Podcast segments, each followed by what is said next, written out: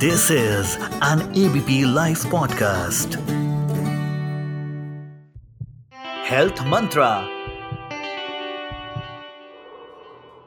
नमस्कार दोस्तों, आज हम बात करेंगे अबाउट जेस्टेशनल डायबिटीज़ यानी कि प्रेगनेंसी इंड्यूस्ड डायबिटीज़ क्योंकि कल ही हमने मनाया वर्ल्ड डायबिटीज़ डे जो हर साल 14 नवंबर को सेलिब्रेट करते हैं not actually celebrate but to create awareness मेरा नाम है डॉक्टर नुपुर और मैं वेल वुमेन क्लिनिक की फाउंडर हूँ।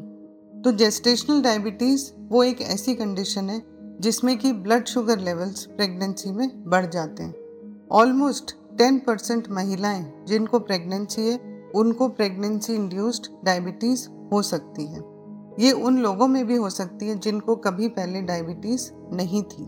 तो ये दो तरह की होती है। पहली जो कि हम डाइट और एक्सरसाइज से मैनेज कर सकते हैं। दूसरी, जिसमें हमें दवाइयाँ और इंसुलिन की भी ज़रूरत पड़ सकती है। तो जेस्टेशनल डायबिटीज़ ज़्यादातर डिलीवरी के बाद ख़त्म हो जाती है। लेकिन ये आपके बच्चे की हेल्थ को अफेक्ट करती है, इसलिए इंपॉर्टेंट है।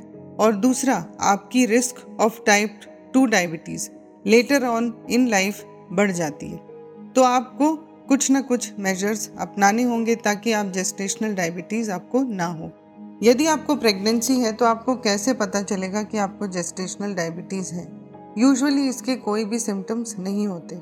जैसे कि बहुत भूख लगना या बहुत प्यास लगना या बार बार यूरिन जाना हर जने को नहीं होता।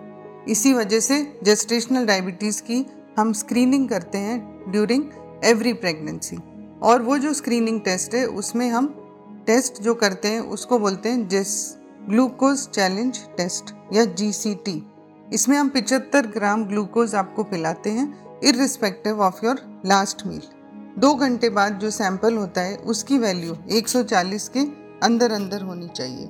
यदि उसकी वैल्यू 200 से ऊपर है मतलब आपको फ्रैंक डायबिटीज़ है, या 140 टू 200 मिलीग्राम पर डेसीलीटर के बीच में है तो आपको और फर्दर इवेल्युएशन की ज़रूरत पड़ सकती है।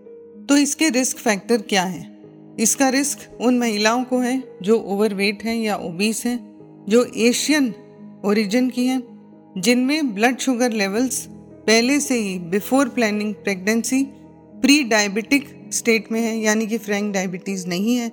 यदि आपको फैमिली हिस्ट्री ऑफ़ डायबिटीज़ है, या आपको लास्ट प्रेगनेंसी में जेस्टेशनल डायबिटीज़ था, या आपको पॉलीसिस्टिक ओवेरियन सिंड्रोम या पीसीओएस है, या और भी कोई मेडिकल प्रॉब्लम जैसे कि high blood pressure heart disease ये सब भी आपकी जेस्टेशनल डायबिटीज़ की रिस्क को बढ़ाता है।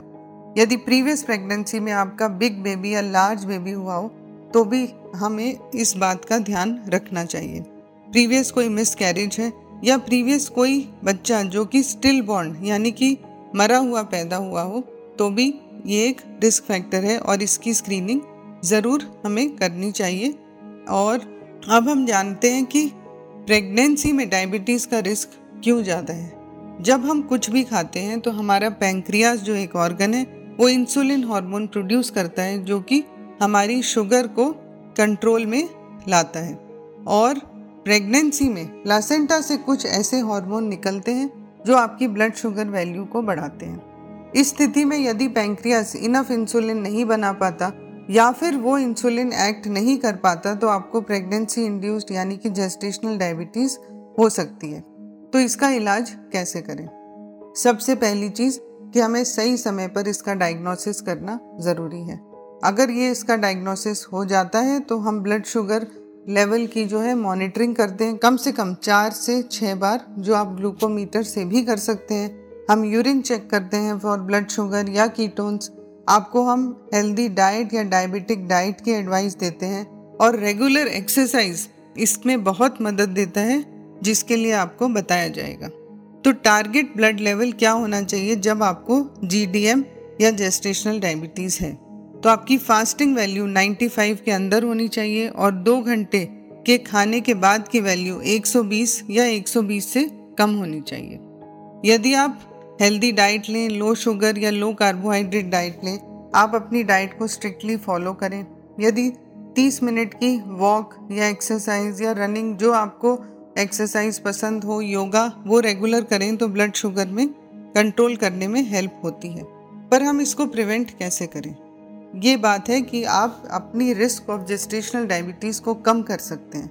By eating healthy diet by staying active और लूजिंग एक्स्ट्रा वेट जब आप प्रेगनेंसी प्लान कर रहे हैं। और हाँ ये आपके बेबी को भी अफेक्ट कर सकता है। यदि ब्लड शुगर लेवल्स बहुत हाई हैं, जिसके बारे में आपको पता नहीं है तो बच्चे में बर्थ डिफेक्ट का रिस्क भी बढ़ जाता है।